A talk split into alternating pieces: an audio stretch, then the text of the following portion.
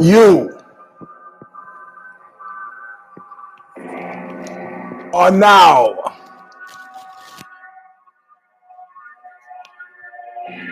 about to witness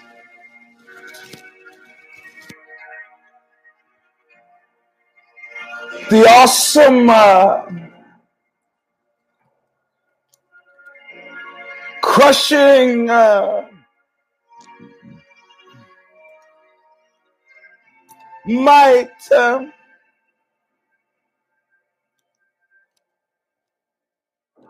of the UG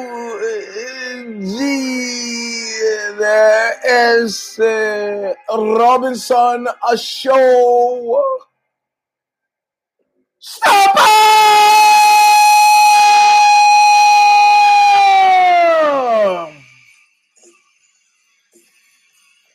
welcome my friends uh, to a show that seemingly never sort of ever ends uh, this is version number a one eight zero goose egg and this show is on the on the cusp of uh, the uh, till Bronson to do. For those of you who still need a MMA anchor, on the cusp of that, the entire show is on the powers and virtues of negative thinking. Bad Brains got their PMA. Eugene S. Robinson Show Stomper has an NMA. Negative mental thinking. No, uh, uh, po- positive mental. What's a PMA? Po- positive mental attitude. Negative mental attitude, which I can't take credit for since Negative Approach did it first because they're not ready to accept ah negative approach. But let's have Bob Riley sing us in as he has his 2007 Stigmata intro, all of nothing, Calling of the Just. I'm taking a real good look.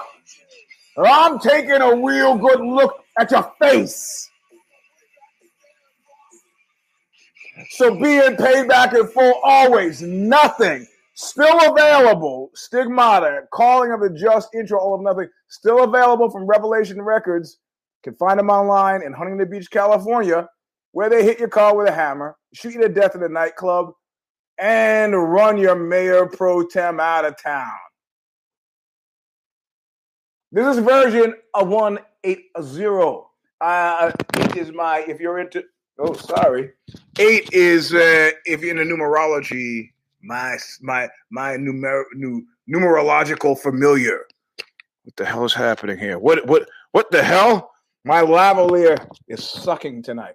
So, anyway, uh, this is version 180. And uh, let's get the commercials out of the way. Uh, um, this is my wallet. Like Luke Stewart said, Strike Force champion Luke Stewart and tattoo genius said uh, when I pulled this out last time I was at his shop getting my legs done, he said, You know, that actually looks like something somebody would want to steal. Which I I have to say, the wisdom of using this as a wallet maybe is not that great, but it keeps people from scanning, walk by scanning the numbers on my credit cards. Of course, I've gotten too paranoid to carry credit cards in here anymore. So I just have a driver's license and stuff. So, but I also have real cash from Tommy LB. Sends it the old fashioned way uh, through the mail. Pinko, oh, uh, sorry, uh, PO Box one, a nine, a two, a seven, one, Stanford, California nine four three zero nine. If you so care choose to do so, let's write it down there. Everybody who shows up late will have no idea why this is here. Do not tell them. I don't know why I'm making it harder on myself.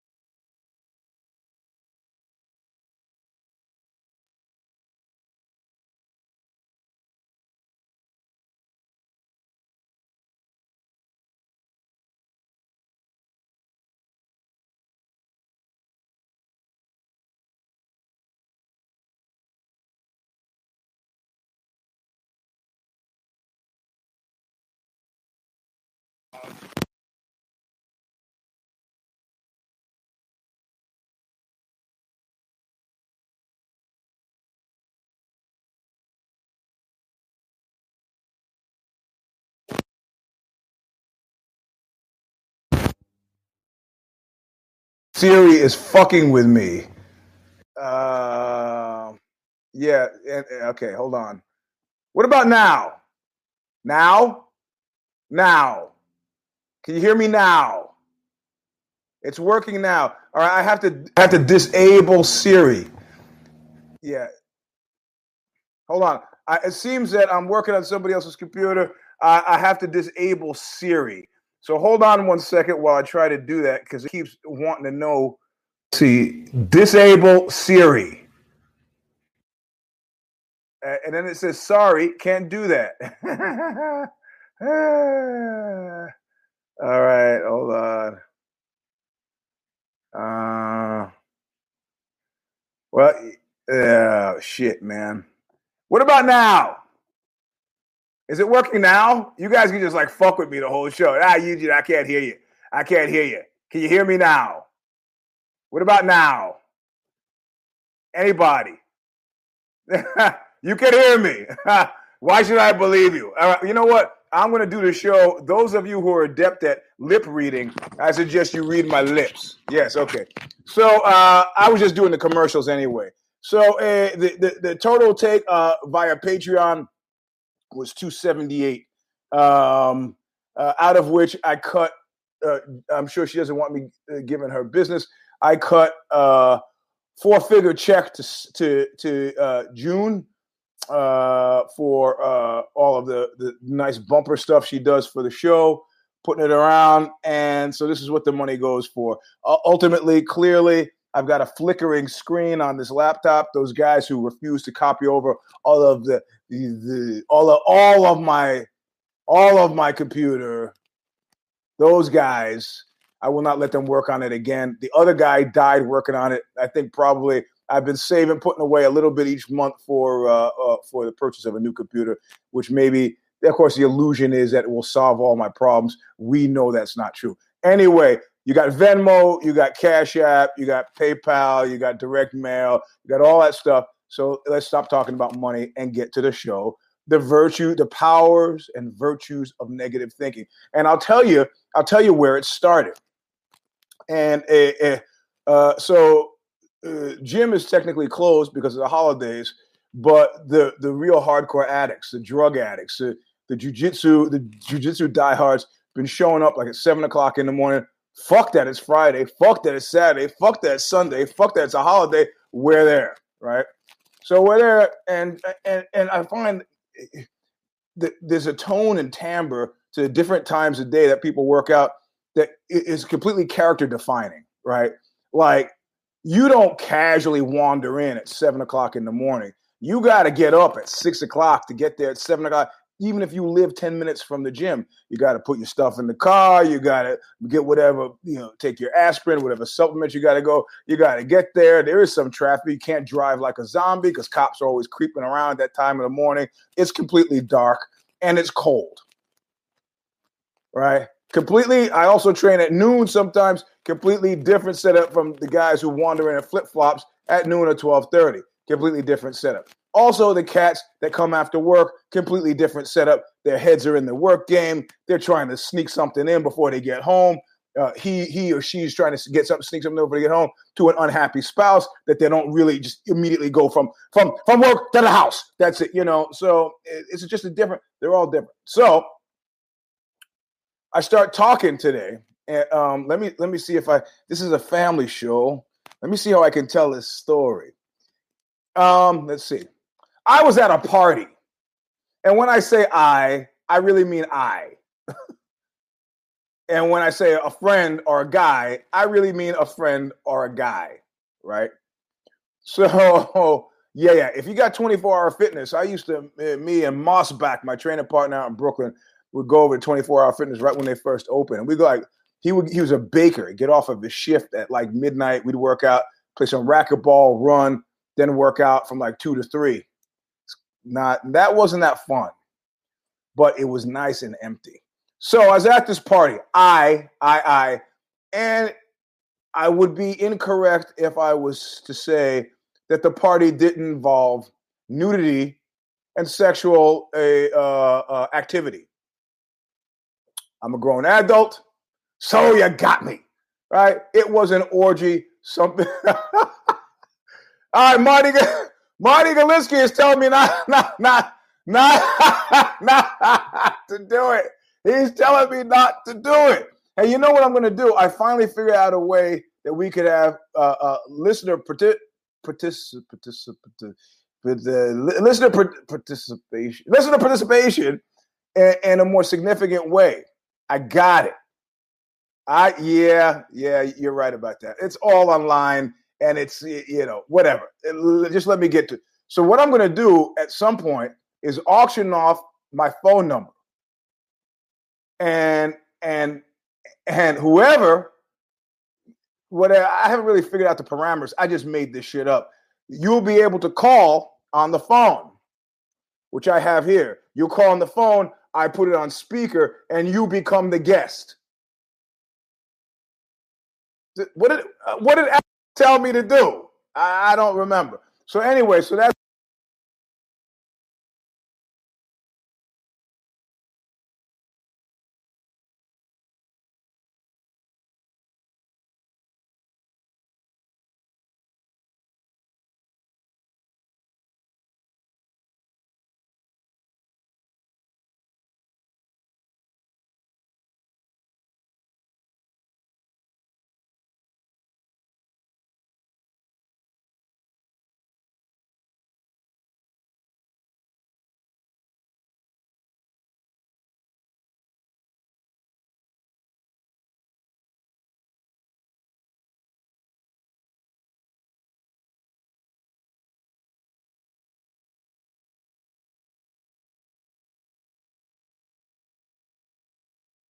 Ah, okay. The Siri, no, God isn't to be Siri. How do I shut this down? It's, it's coming. Let me see. Force quit.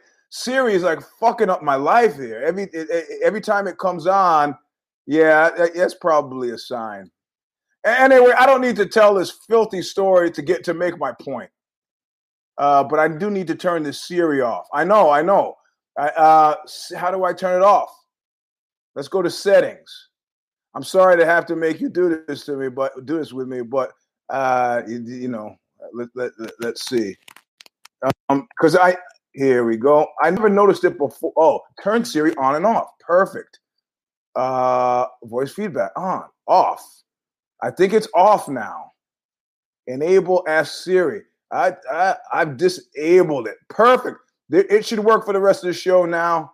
I don't know why it was on. I'm guessing you can hear me.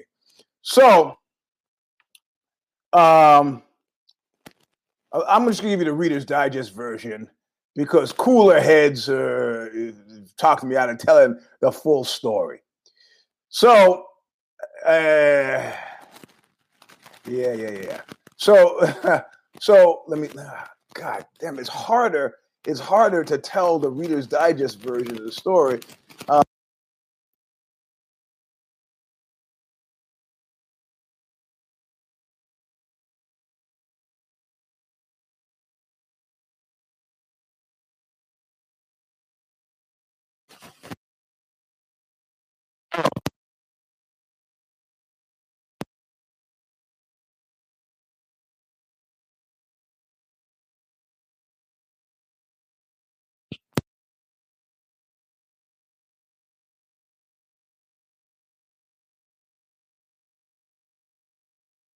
Right. Now. What about now? What about now? I think so now, right? Somebody give me a side. Give me a side. This is too much for June. But yeah. Yes. All right. So all this uh this uh lavalier that I was bragging about clearly doesn't fucking work. So that's the death of the lavalier. Any yeah, anybody else uh, want to send me a lavalier? That'd be cool. This power the wise one sucks. It almost destroyed the show. So um so anyway, so anyway, um Mr. Marcus, the male porn star.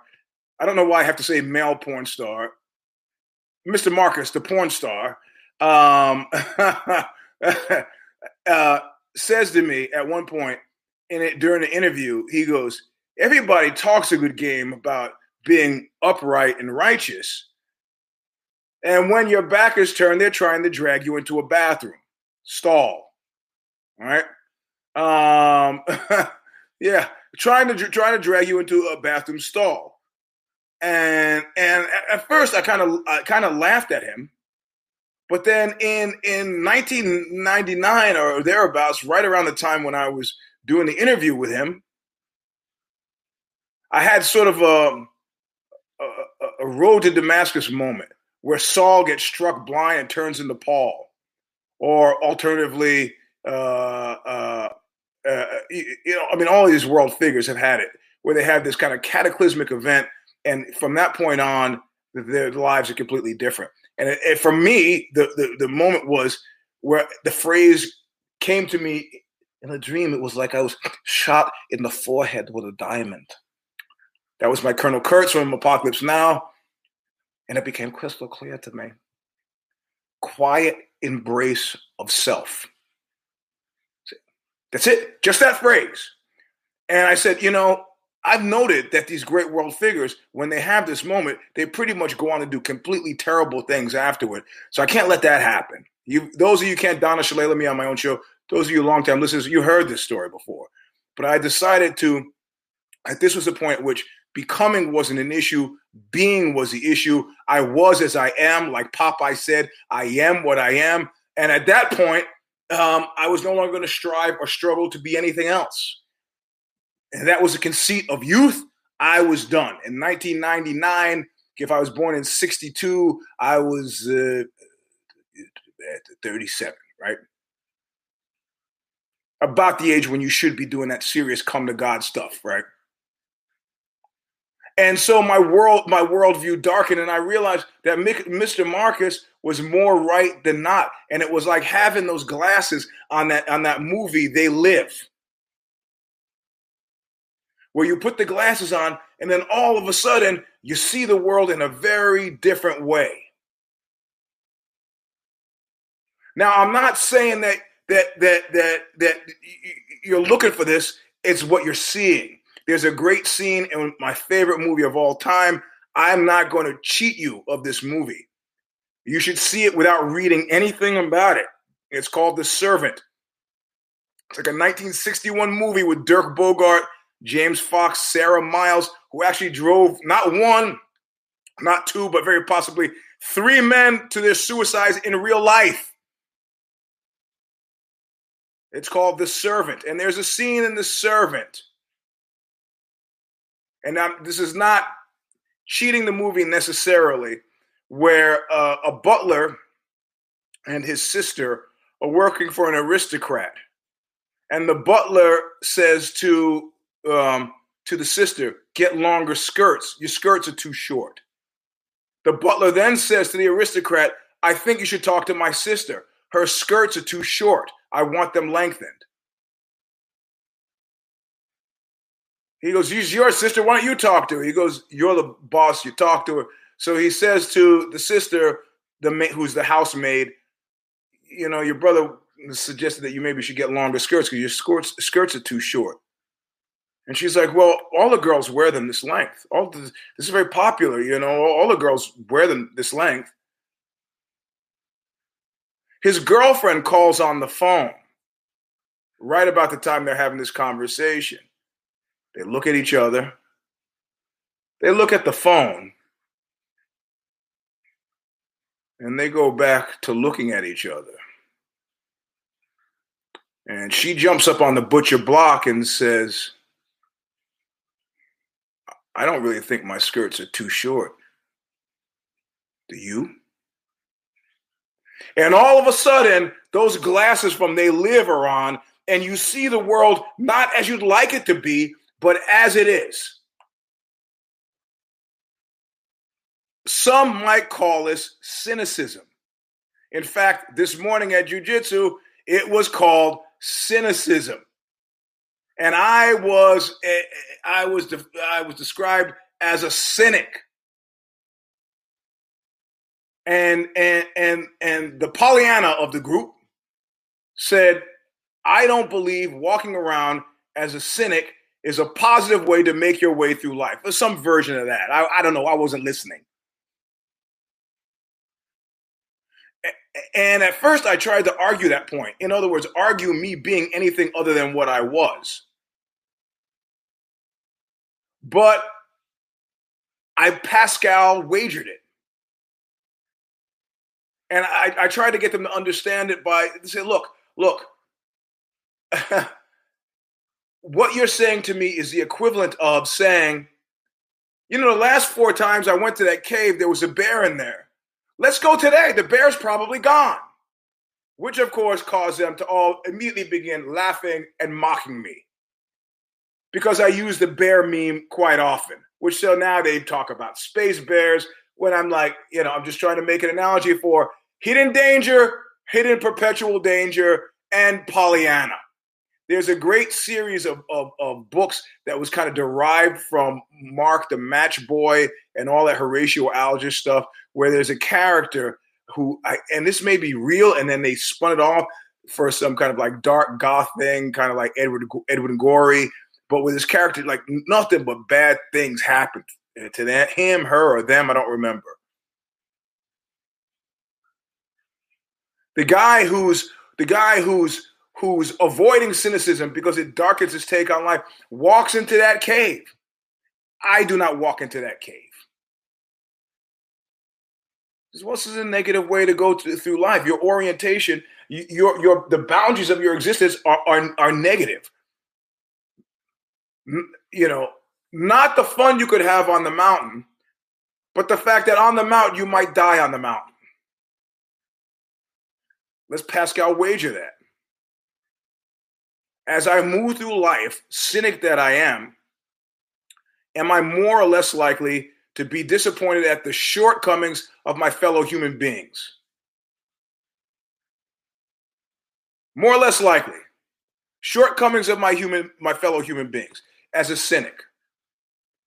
I think you can safely say that I'm less likely to be disappointed in the shortcomings of my fellow human beings as a cynic because I expect them to fall short. In actual fact, if you're a Christian, that's written into the coda. We're all born into sin. They tell you right out, you're a fuck up, your mother's a fuck up, your father's a fuck up, your whole family's a fuck up, your son's a fuck up, your daughter's a fuck up, all of you are fuck ups. That's Christianity. In fact, every single religion is premised on this idea that you are a fuck up. My take is no different.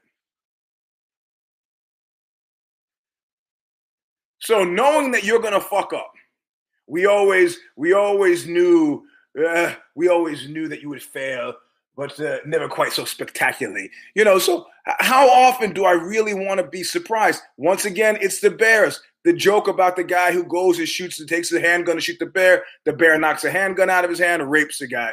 Next, the guy says, "I need I need a bigger gun." Gets a shotgun goes the bear, sweeps in the shotgun out of his head, rapes the guy.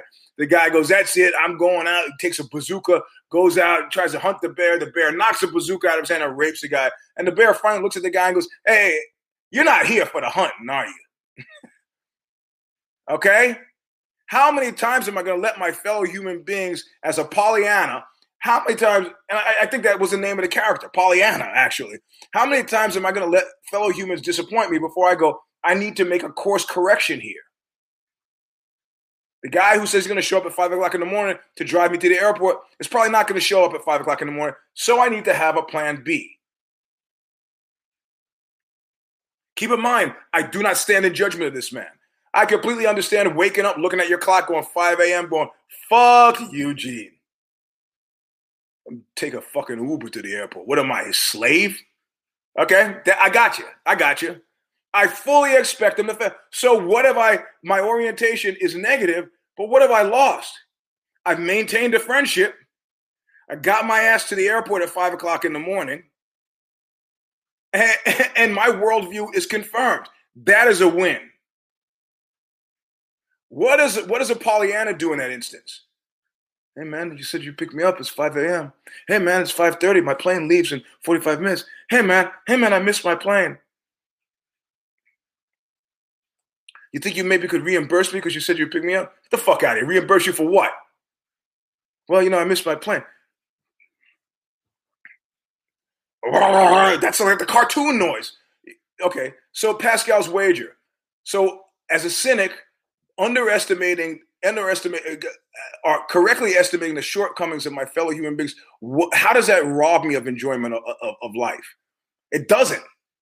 It doesn't. It, it's liberating.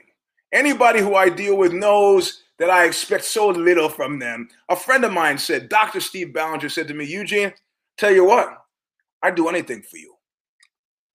I go, wow, Steve, that's that's he goes, precisely because I know you'll never ask me for anything.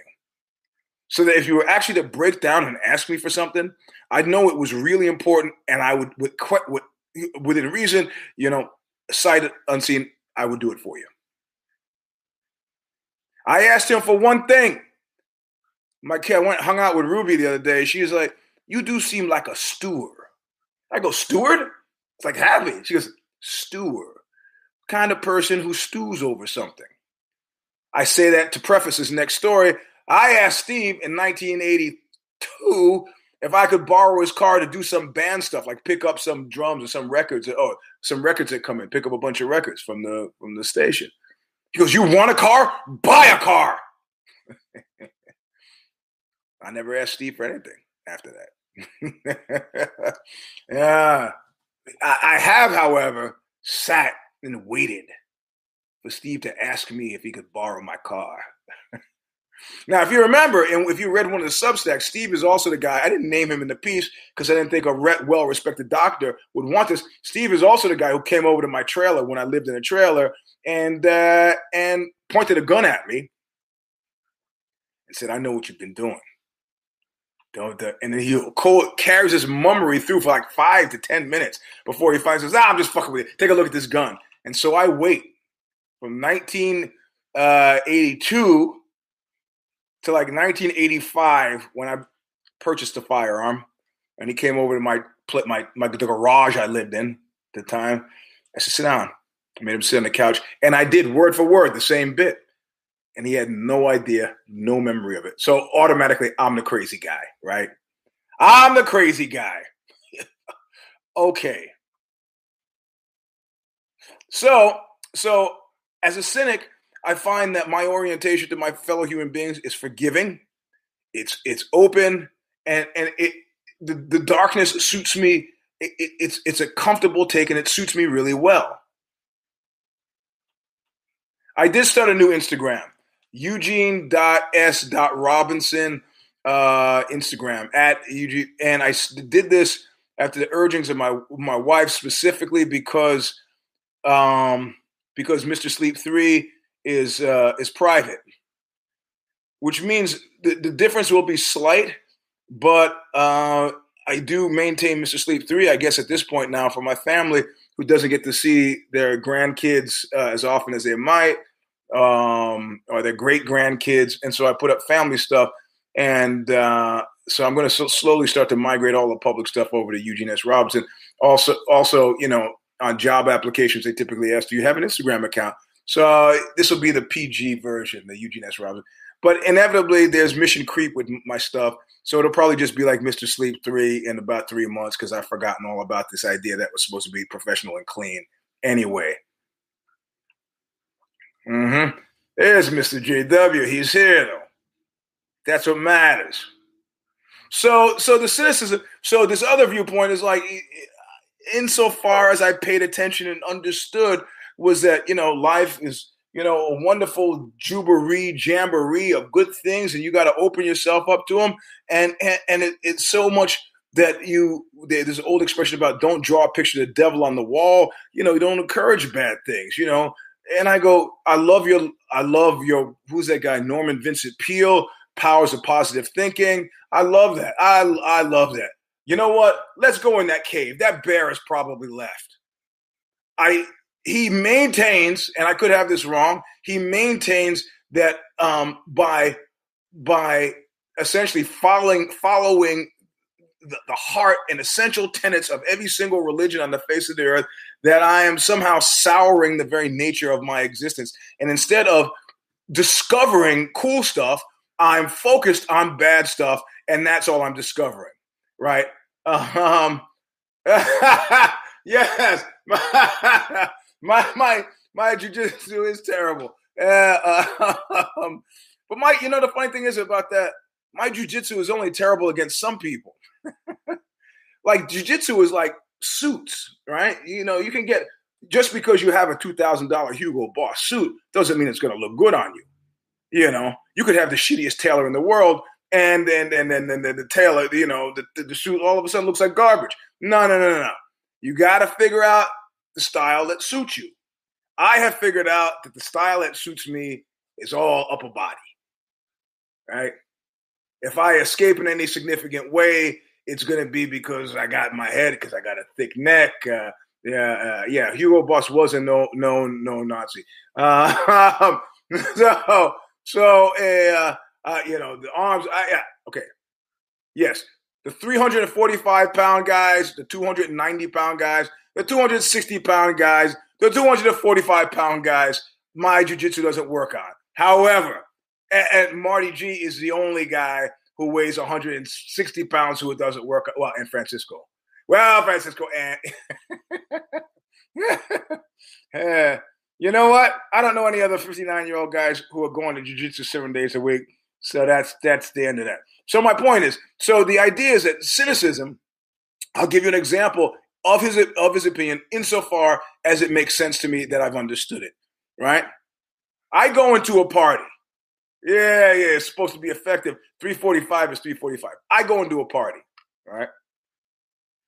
Uh, let me let me give you one as, as close to as close to reality as humanly possible. An actual story. I go into a party and I tell my roommate at the time, Mike Rosenthal, I tell him, you know what? I'm going to talk to the best looking woman there at the party. I'm just going to go up to a total stranger, watch me.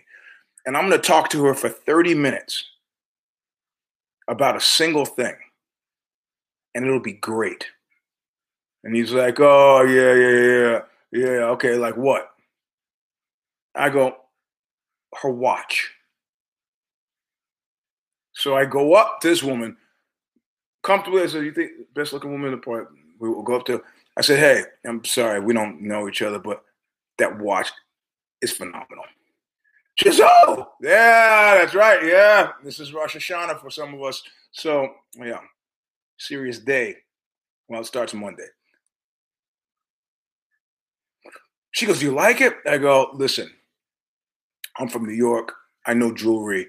That is a fantastic watch. Where'd you get it?" And we start talking about 37 minutes later, we're still talking about the watch.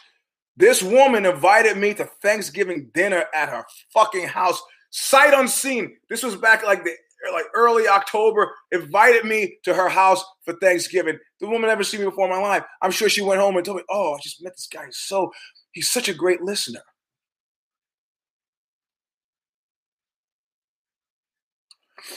Now, the Pollyanna would say, you went into this with bad intentions. You went looking for shortcomings and you found shortcomings. You haven't achieved anything. Your negative worldview is making your life a, sw- a stinking pot of swill. You know, you could have gone up and actually let social interaction fundamentally work the way it works. You know, people free radicals and they somehow you know, you bump into somebody, you step into somebody, you go, hey, do I know you look like? And you start a conversation, and it could have been a genuine, organic conversation about whatever you chose to speak about, like a real exchange between human beings. But instead, you you you you went into it like as a cynical prick to prove some sort of ill-gotten point and uh, to get to weasel out of it a, a Thanksgiving, a, a free Thanksgiving meal. And what have you proved? You you set up the experiment to like, you know, huh? Electricity and water results in death, and you threw a radio in the bathtub while somebody was taking a bath and they died. That's no experiment at all. You're an asshole. That's kind of what he said. more or less. And I was like, well, yeah, okay. If, yeah, if, if, like Marty G says, it works for me. It's a regional thing, maybe. You know? A guy says to me, Eugene, you're always complaining about money. It's ridiculous. If I had the kind of money you had, I could, I could, I, would be rich. You know? So how, how much do you make a month? I don't know. I don't know, five thousand dollars, but this is you know who knows working. Five thousand a month. I said, if I had that money, I could double that for you in a month. Why don't you get take a gamble on me? Give me five grand for a month. I'll get you know give me five grand on June first, July first. I'll give you ten grand back. I was like, wow. You, you do that for me? He's like, yeah. I said, hey, man, I got an even better idea. Why don't I just give you every single penny that I ever have? I'll give you every single penny I ever have, and then you could double it for me. Would you do that for me? Golly gee willikers? And then he was like, okay, you now you're just making fun of me. I said, get the fuck out of here. You're gonna double my Have you ever thought about making money while you sleep? Nobody, like my friend in Tel Aviv says, nobody who knows anything about life talks to these people. And so then he finally said, you know what? You know what? You know what the real issue is? The real macro issue is I'm a bad guy trying to be a good guy. Right? However, you, Eugene, are a good guy trying to be a bad guy. And this is where Marty G came to my rescue and he said, no, no, no, no, no, no. Eugene is a good guy. And then I forget what he said. I stopped listening. The point is, the point is, I lose less in life in total by be being paranoid, distrusting, and cynical about my prospects for fellow human beings. I what did I just say? I lose less, and there and it's not false. I because I lose less, it's not automatic that I gain more but I gain more of what's significant. I lose less and gain more of what's significant. Without, without, without, um, without, un, without burdening myself with an undue load of darkness. And the example I used was a girl who then, who in college as well, told everybody who said, "Aren't you and Eugene together?" She was like, "You know, I never wanted to be that way with Eugene." huh. It got inconvenient for me to say, look, she invited me over. She said, uh, it's getting kind of late. If you're to stay, why don't you put some wood on the fire while I change? So my animal brain kind of working. I put a, I put about like 15 logs on the fire. She comes down from upstairs room naked, crawls into the blanket where I am fully clothed, and says, Oh, it's so cold, chilly, and embraces me and begins to kiss my face. I don't know about you, but was I wrong in assuming at that point that the way she wanted to be with me was not the way she was with her parish priest her professors, her brother, that there was something fundamentally different about our exchange at that point in time. And yet, everybody who we went to college with believes that she never wanted to be that way with me, which is not the same as saying, I was never that way with him.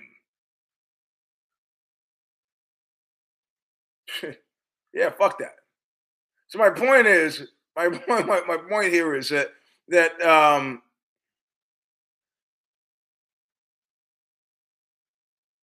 in that instance, the earlier version of me wanted to wanted to really the Pollyanna version of me that we all start out as wanted to believe that a completely naked woman wrapping herself all around me um, that it didn't autom- that maybe she really was cold. And that maybe her clothes really were dirty and she didn't want to wear them. And maybe there was nothing at all sexual about her sticking her tongue in my mouth. That's what the pollyanna But fundamentally, the new me goes, You're a fucking idiot. And you should have hit it rather than saying at a certain point, I guess I gotta go.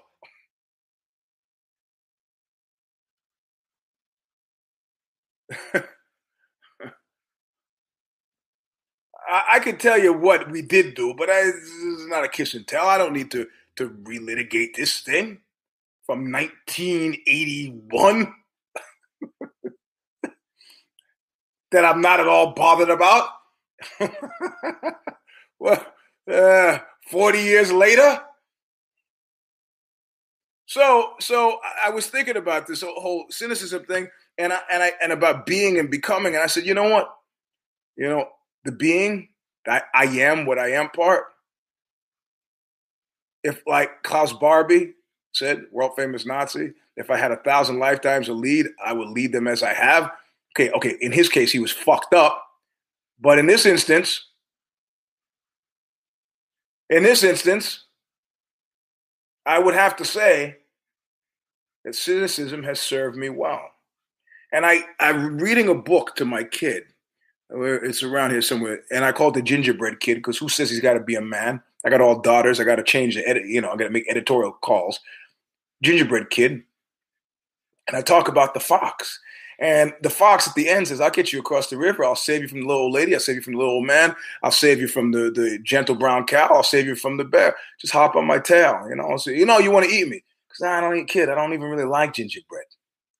Come on, just hop on my tail. I'll get you across. And he's got two frog friends, one who's hiding in the water.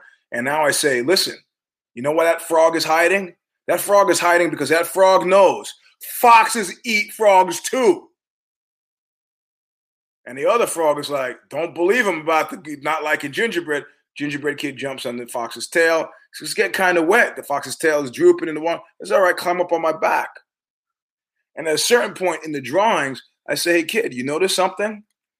Uh, she's sub language at this point, but I'm thinking she's understanding me. So you notice that the fox is no longer smiling. At first, the fox is all smiles. I help you cross the river. I'll help you get. I go, it's like the Oxbow song. Sawmill.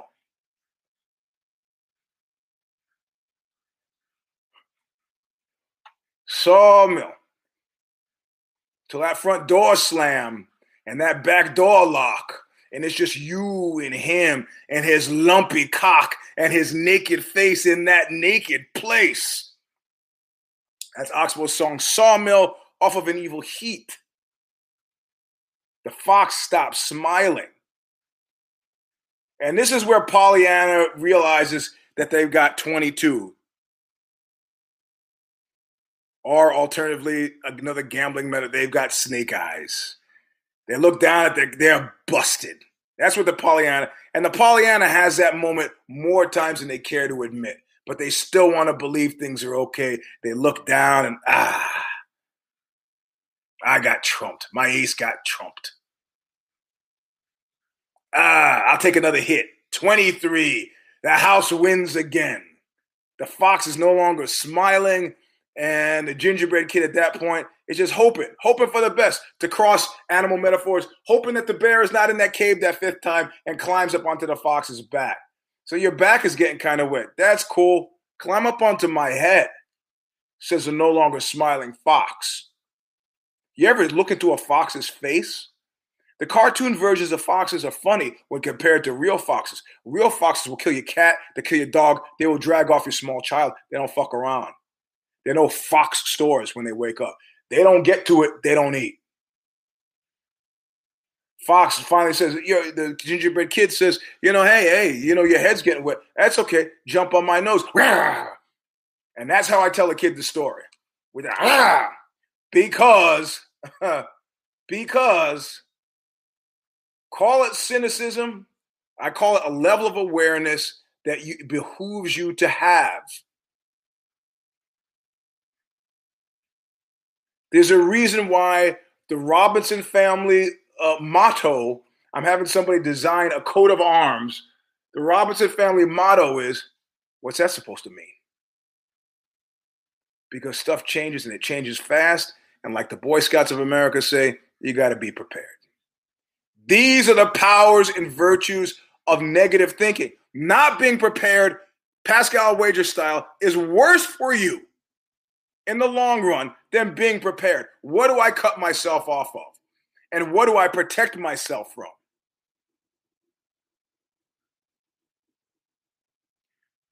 In the ledger of life, you're talking to a man who's carried a weapon every single day since he was 13 years old. Like Dr. Dre said, if you see me on the solo tip, believe that I'm packed. Or something like that. I'm just saying. An ounce of prevention is worth a pound of cure. I was going to screw that up. I was going to screw that up badly. Which brings us to the Joe Rogan piece, or the whole Jogan piece, some of you, I know at this point, I can't imagine that all of you are subscribed to the Substack or have alternatively, if you've carried out, if you if you've read the Substack. But this is about the the uh, the sorrows of young Joe Rogan, which is a ripoff on, on the title of The Sorrows of Young Werther, which is a great book, and I fully it's a short novella. I fully advise you reading it not everybody's going to get that, and I don't care. If I was writing it for Ozy, they would, of course, edit it out to say something else because nobody's going to get that, and I don't care. Look it up, The Sorrows of Young Werther. It's a great book. You should, and also the second line is a rip from a uh, from a uh, Samhain song, I believe. At war with the planets, at war with mankind, written by Glenn Danzig. I cut deep, cut wide. Sorrows a Young Werther. Look it up, which means I can't remember. yeah, actually, look it up and tell me, please. I should remember who the author is. I can't. Senior citizen. So the piece is on Ho Jogan, on Joe, oh, Joe Rogan, and you know, it's it would be easy to do a hit piece, but I'm fundamentally what I'm curious about is how Joe Joe um uh is is to Joe where he is on the whole the the, the being becoming thing because it seems uh, Goethe yeah it was Goethe thank you it seems to me that he that he's at that age I mean he's in his 50s now right? I'm not that much older than him. I think he's in his 50s so I'm wondering where he is with the becoming being thing, and at what point did he decide, you know what, I got to eat, or, or does he, or does he? So it's a meditation, and I, I go from the moment I met him face to face, and and through these peregrinations to where he is now, COVID, you know, the, the horse dewormer taker, and and uh, you know, this kind of real brittle manhood thing. And I start to think about this in, in relationship to becoming and being. And of course, cynicism. I mean, the thing is, Pollyanna is categorical. And that's what disturbs me about it. Cynicism is not categorical. I don't I don't greet exchanges with my offspring with cynicism. I don't greet exchanges with my friends or, or, or business associates, artistic partners with a certain amount of cynicism, unless it's Niko from guitar player for Oxbow, and then there's a little bit of cynicism. That's just the nature of our relationship. But in general, if I don't know you, if we've not met, if it, and, and keep in mind, it's really seriously only comes into effect in things that involve cash or sex. Right? A guy a long time ago asked me, um, you got to read the Substack, the brittle manhood thing, but I will go into it a little bit before we talk very little about this fight. This guy asked me at one point to have um, Man, I can't tell these stories. I can't tell PG version of story. Whatever. He asked me to have sex with his wife. And of course, I was at the point in my life where I was like, hot diggity dog, yes. Uh, where you going to be? He goes, "Oh, I'll be there too." I go, oh. So now I'm like worried about a whole sneak attack during the whole exchange, right? But then halfway through the exchange, I realize how incredibly exposed I am. Right. And, and how much I'm relying on all this positivity that, that Pollyannas talk about. Now, dude is having a hard time getting it up. Right. And it's clear to me that his wife is trying to torture him somehow torture him because they had a threesome in the hot tub at the house with one of her friends, and she broke down in the middle and started crying. And then he was like, "Oh, babe, you're being silly, but okay, we could stop." And she felt like, "You want to? I'm being silly, huh? You want to see how it's like? I'll show you what it's like." So she went crazier than she probably has. You, you know, I know me. It was good, but you know, yeah, screaming and tearing things off the wall and throwing, thrashing about like. So, dude was having a hard time. But he keeps walking around the room. I know what he's doing. He's going in the bathroom trying to get a little head start before he comes back. And, and then he comes back and she's doing it all this, you know, crazy stuff. And I go, what's to stop him? What's to stop him from shooting me? This is a guy who doesn't even know my last name. Well, maybe he knew my last name, but you know what I mean. He's in some hotel somewhere. We don't know who this guy is. Broke in. Now, eventually, I mean, this is in the days before cell phones. Eventually, you know, the truth would out. Maybe. So I can't be doing this anymore. This is this is dangerous. You know, I, am exposed here. Not only that, the guy's wandering around behind me. I don't know what's in store. Now they were perfectly decent people. I neither I got didn't get shot. There was no back end sneak. The point is, sex or cash you find that completely normal people do completely abnormal things when it comes to sex and cash. And it pays to pay attention to this stuff with a slightly jaundiced eye if you don't want to find yourself suddenly trying to explain somebody something along the lines of, next thing I know, buddy of mine is lured into sending penis pictures to some guy who's trying to set up a threesome with his wife. At some point, he's like, Well, where's your wife? He says, Oh, she's on vacation. Well, when's she going to show up? He that he goes, you know, there's no wife. Is there? There's there's no wife. I just sent you like five pins. What are you what are you even doing this for? Cynicism helps. If you're gonna do strange and disgusting things, you pays to be cynical. The world is a strange, disgusting place. It, eh, place it deserves to be greeted with a certain amount of jaundiced cynicism. And segue to the UFC this past weekend.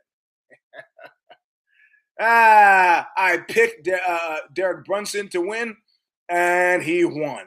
And my reasoning is gifty as Derek Brunson is, he has won his last four fights, I think. Gifty as he is, I know something about UK fighters that most people don't think about, certainly not John Nash. And that's that they don't have wrestling as, yes, there's Billy Wiggins Snake Pit, uh, Billy Riley Snake Pit in Wigan, England. Leicester, England, they had these catch wrestling camps. That's one thing. They don't have wrestling as a high school sport. These cats have been wrestling since they were seven years old. Their timing, you can't beat it. You can't beat it. You can't beat it. And Darren Till had nothing. And once Brunson had figured out how little he had on the ground, that was that. Which is causing him to call out Israel. And Israel had a perfect response, was like, You're still a bum. I beat you once. You've shown me nothing to indicate that I won't beat you again. Why am I wasting my time? I'm not out to feed bums. This is not a bum feeding platform. Sorry. Derek Till, uh, uh, however, crazy as he is, was supposed to be the face of the. What's apparent is how aggressively the UFC is trying to develop another eh, eh, the, the secret sauce that created a, a, a, a accused rapist Conor McGregor. They're trying to create that again. They got it with this Patty Niblet guy Patty Pity, Patty, and and and, uh, uh, and they tried it with Till. It's clear that Till didn't work out in the same way that Sage Northbutt. What? Sage Northbutt. What? Sage North Sage Northbutt. The same way he, he didn't work out. He didn't work out either. They try it. They try to create this guy, slick talking. He's got the good game and a handsome guy. He's got a man about town. They're trying to get that UK market. You got to understand, it's never going to work. It didn't work with Bisping. It, it you, you, think it worked for for uh, accused rapist Connor Connor McNuggets? He's not English. I know to Americans, what's the difference? There's a difference. Try going to eat in Dublin, and then try going to eat in London.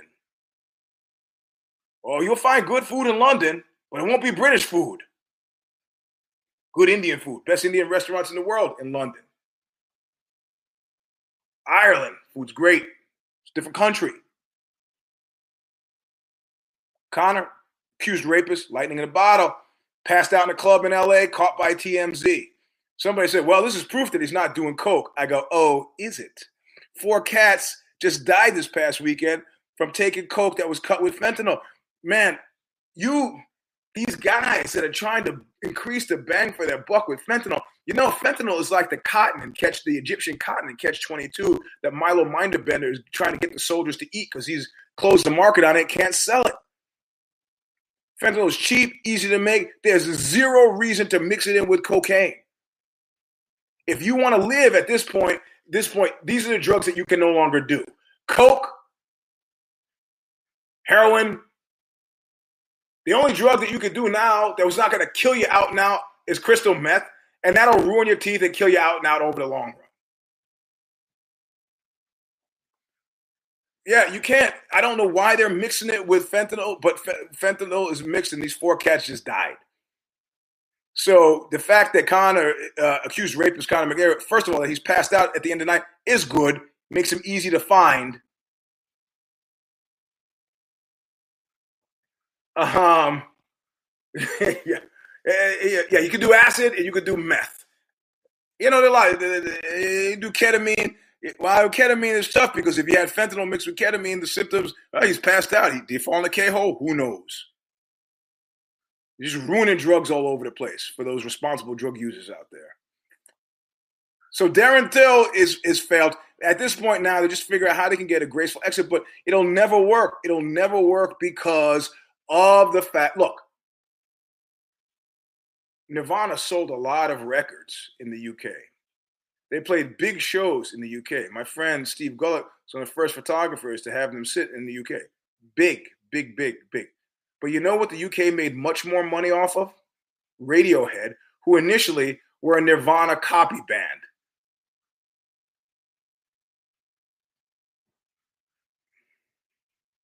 A Nirvana copy band. It's just easier. We can, you know, the, the big, fat, wet, poisonous toad that is the bald one is trying to create a market in this place. And you got secondary and tertiary players in England who are willing to do this. But they're not. They're worse than Vlad, uh, uh, uh, Vladimir, what's that, Maxim Finkelstein, the guy from M1, who he and the Baldwin shit canned the Fedor deal because they couldn't come to terms.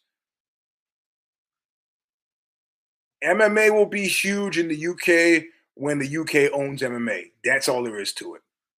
Create a subsidiary in the UK where you have a, a president of the UK MMA, UFC alliance, something. You got to give him a relative degree of autonomy, and then you'll start to get serious. But but it's not working.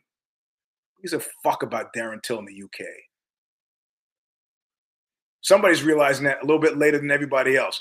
Darren Till seemed pretty peppy during the post-fight presser for a guy who's four, or five fights in the hole and no longer contending for that belt. And Brunson is talking crazy, making the belt sign when Izzy sits on top of that division like a like a fucking uh, down under speed bump of dangerous and epic proportions. Mr. BL, nice to see you. So, and then the fight before Aspinall, stop it. Just stop it. Just stop it. Just stop it. You got you got people calling that fight a work. I'm not saying it's a work. I'm not saying it's not a work. But if they're calling it a work, that tells you all you need to know.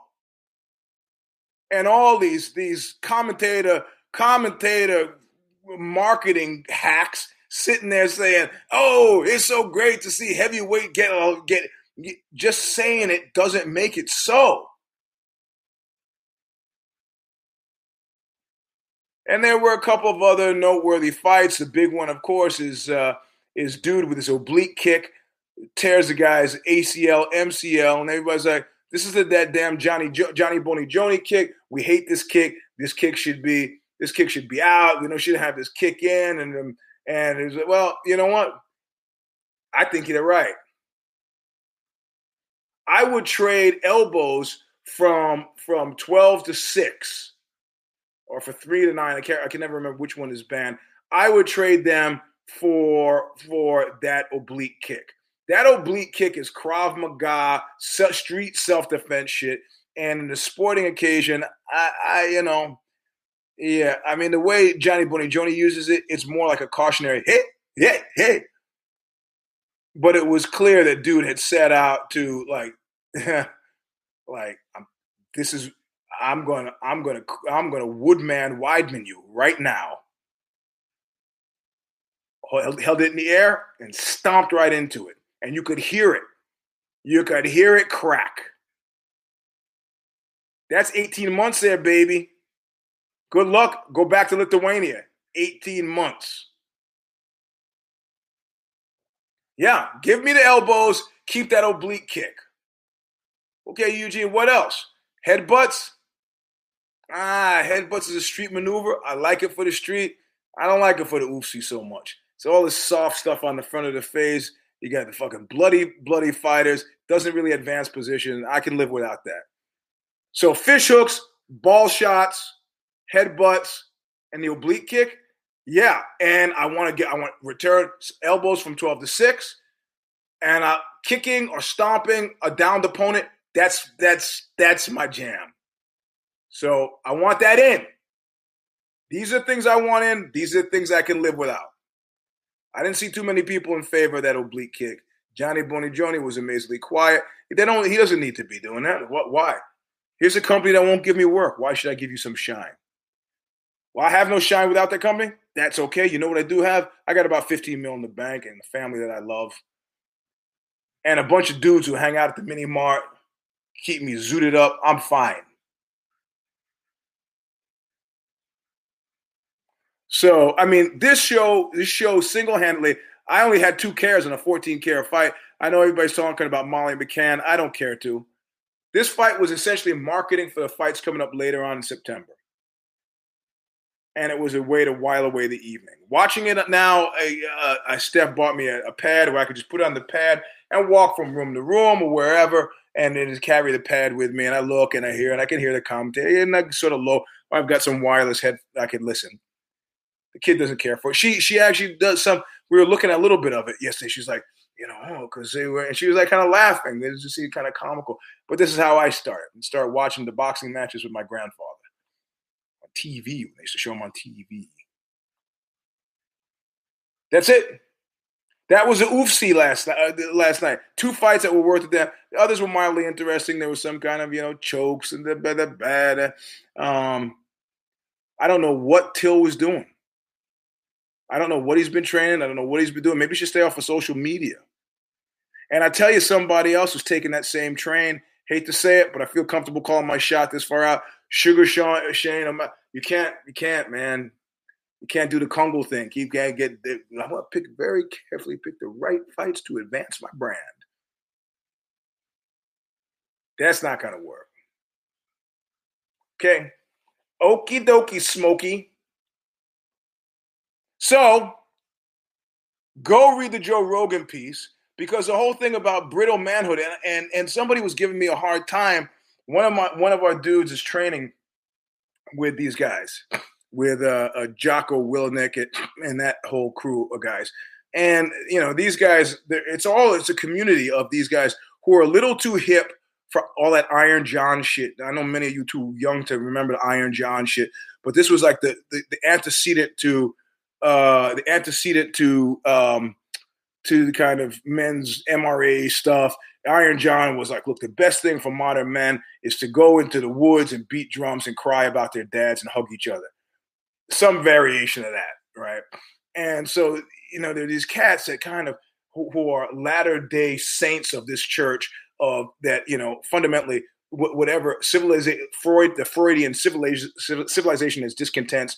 They're like from that school. Like the only thing that's wrong with men and for men has to do with the fact that we've we've gotten further away from nature, that we've gotten further away from our instinctual selves, we've got further away from this idea, this idea, this ideation of masculinity, and we've got to get back to it. You know, damn the torpedoes, fuck this modern modern, you know, change about how we uh, courtly manners and all that stuff. You know, we are, you know, it's a man cave. It's not my study. You know, it used to be I have a study. Now it's a man cave. You know, it's in the response to men being well-meaning boobs via King of Queens or Honeymooners or the Flintstones. It's, man, so the, these guys have compensated, and you know, after Rosey Grier and It's All Right to Cry, this whole idea of the vulnerable man, the '60s and the '70s, modern man is this thing like, hey, you know, what do I? How am I supposed to exert myself? How do I play into?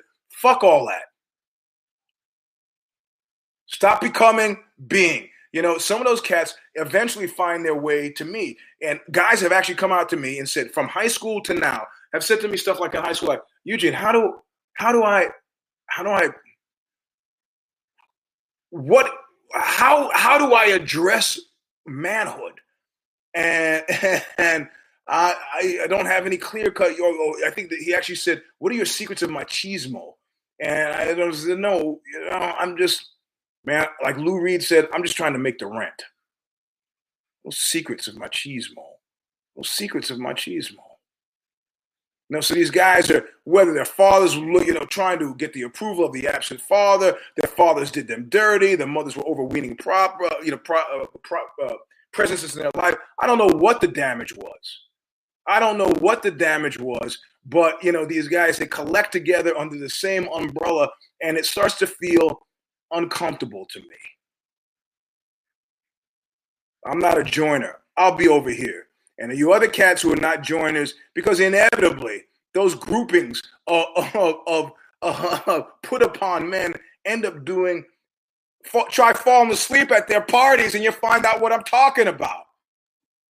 Like, or so like Sorrell once said to me after falling asleep at one of his parties, you know what the Brazilians say? I go, what's that? Say, a drunk man's asshole belongs to the world.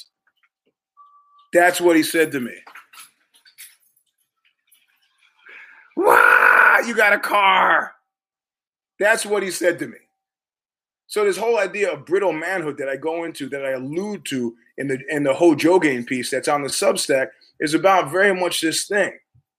And Bruce Lee said it best. You know, what is it? it what, what's stronger, the bow that you know, the stiff, or the one that that bends? The supple, bending one. Seem very manly. Oh, yeah?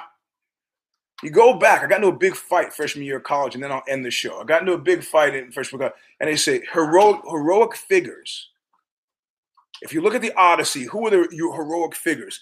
Was it Ulysses? Was it you know Agamemnon, Achilles? They go through, and I raise my hand and I go, I think it was Paris.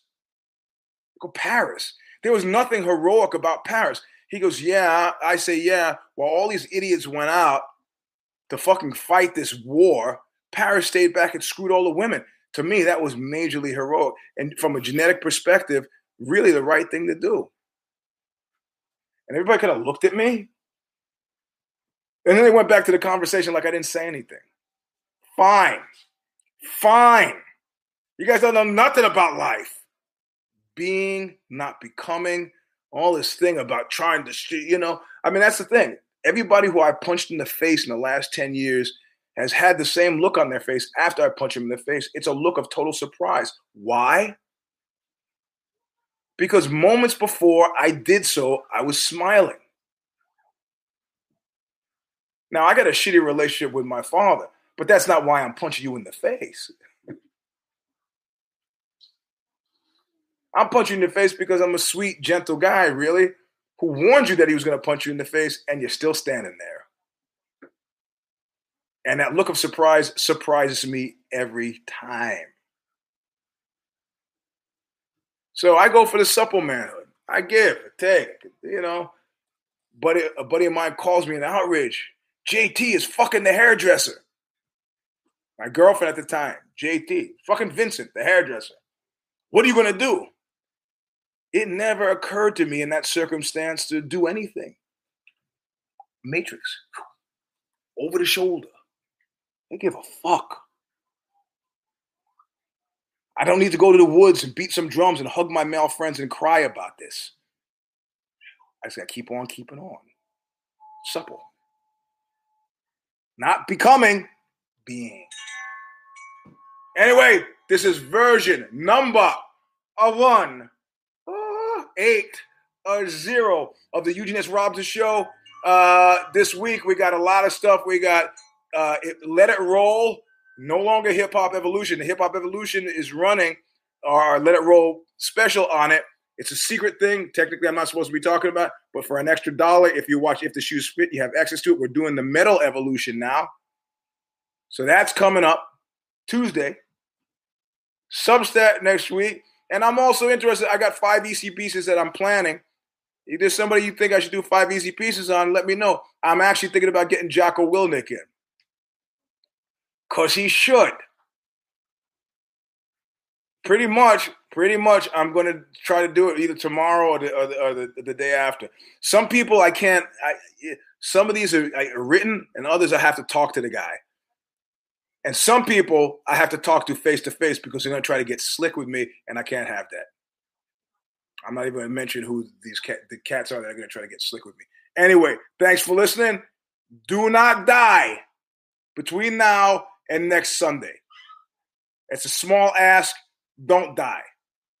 Subscribe to the newsletter. You can do it for free. It, it, it, doesn't cost you anything, or at least the very least, read the, the whole Joe Gain piece, the Joe Rogan piece. It's up there now. It's up for the week. It'll be archived. Tell people about it. If we save one brittle man from dr- going to the woods and beating drums and hugging and crying other men who are hugging and crying and complaining about the way they were potty trained by their fathers, if we save even one of those, like Jerry Lewis, we have achieved something. Thanks for listening. We'll see you soon. Do not die. I got to buy a new lav, apparently. Thank you very much. Look what you made me do, which is also the name of the Substack. Bye, bye, bye, bye, bye.